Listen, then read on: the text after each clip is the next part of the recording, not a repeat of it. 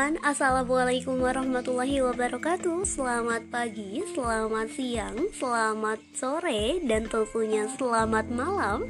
Di mana pun kalian berada dan kapan pun kalian mendengarkan podcast ini Semoga kita semua selalu diberikan kesehatan sekaligus perlindungan oleh Allah subhanahu wa ta'ala Baik teman-teman, kembali lagi bersama saya Erli Apriliani dengan NIM 1906142 dari Pendidikan Kewarganegaraan 2019A tentunya dalam podcast pembelajaran mata kuliah kriminologi. Nah, teman-teman, pada kesempatan kali ini kita akan berfokus pada tanggapan sekaligus pemberian komentar terhadap kelompok 6 dan tentunya terhadap pemaparan yang telah dilakukan oleh kelompok 6 dan juga diskusi yang telah dilakukan oleh kelas 2019A dengan kelompok presenter yaitu kelompok 6. Baik, teman-teman, seperti kita tahu bahwa Kajian utama dari kelompok 6 ini merupakan terkait terorisme yang ber, yang di mana judul dari kelompok pemaparan kelompok 6 ini yaitu kejahatan terorisme dalam perspektif kriminologi dan ilmu sosial lainnya. Baik, kita mulai dari pemaparan teknis terlebih dahulu. Sebenarnya untuk teknis dari kelompok 6, baik itu pemaparan ataupun makalahnya sudah sangat luar biasa bagus. Hanya saja mungkin dalam teknis pemaparan terutama dalam video yang tentunya telah dibuat oleh kelompok 6 itu terlalu uh, textbook sehingga kelihatan terlalu kelihatan membacanya. Akan tetapi untuk makalah makalahnya ini uh, luar biasa bagus dan juga untuk rincian materinya ini sangat rinci sekali. Kelompok 6 memberikan data dan juga data terkait kejadian uh, terorisme di Indonesia baik itu dari nasional hingga sampai ke banding dan juga uh, kasasi. Nah, selain itu juga sebenarnya apabila kita simpulkan dari pematerian kelompok 6 yaitu terorisme. Lantas apa sih sebenarnya teman-teman kita ulas sedikit mengenai terorisme ini? Jadi, terorisme ini berasal dari kata teror yang artinya kejahatan, kekejaman ataupun kerusakan yang tentunya dilakukan individu atau kelompok. Sehingga dapat dikatakan pula bahwa terorisme ini merupakan tindakan yang tentunya dilakukan dalam rangka untuk menimbulkan ketakutan dalam rangka untuk membuat ketakutan itu sendiri guna mencapai tujuan khususnya merupakan tujuan politik.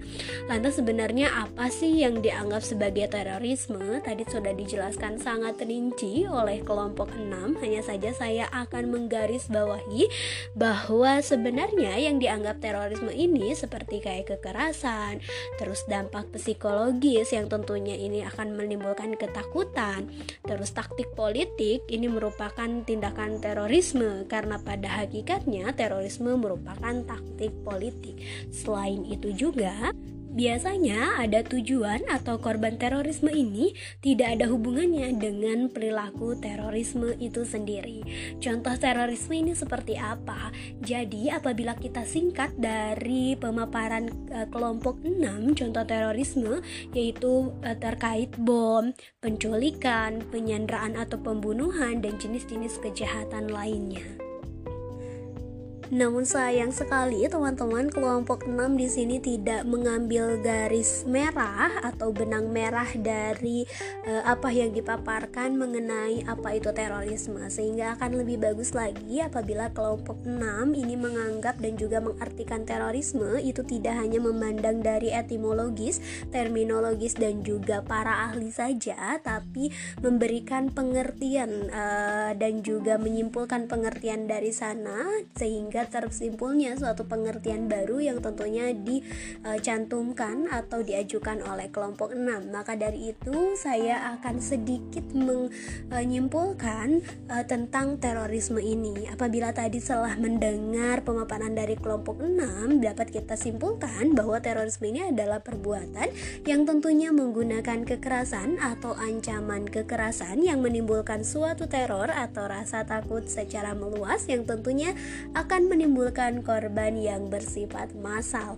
serta menimbulkan kerusakan atau kehancuran terhadap objek vital yang strategis baik itu lingkungan hidup, fasilitas publik, dan lain sebagainya.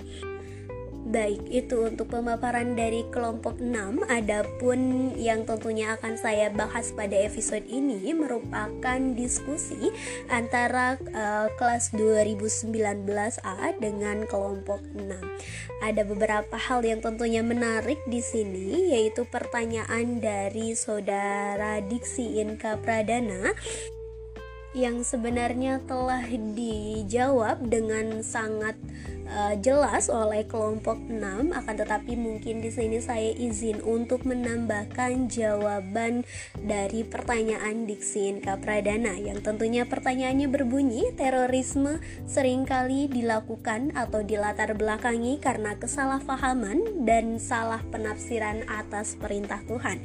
Kemudian bagaimana kelompok penyaji memandang hal ini? Baik teman-teman, mungkin di saya di sini saya bukanlah kelompok pemenyaji tapi mohon izin saya untuk memberikan pandangan saya.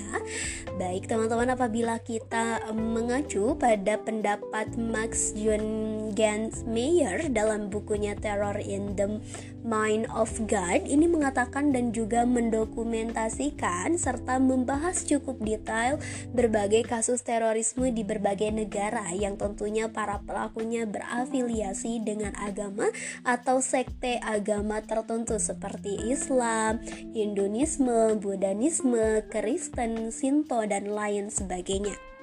Dan begitu pula dengan bukunya The Cambridge Combination to Religion and Terrorism yang tentunya diedit oleh Zem Lewis di mana juga mendokumentasikan serta menganalisis terkait antara terorisme dan agama baik dalam pengertian, norma, ajaran, doktrin, teks, nilai, wacana hingga ilustrasi keagamaan.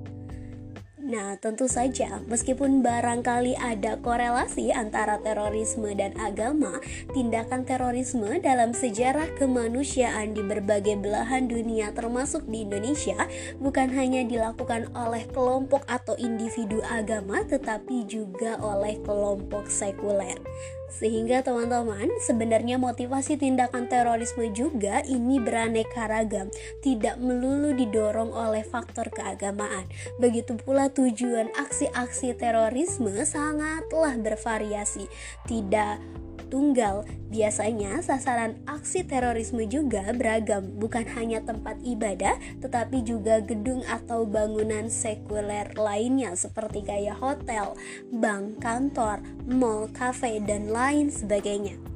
Maka teman-teman di Indonesia juga sebenarnya ini mengalami pluralitas terorisme atau multiple terrorism baik sebelum, selama atau setelah Orde Baru baik itu menyangkut aktor, motif, tujuan maupun sasaran terorisme itu sendiri.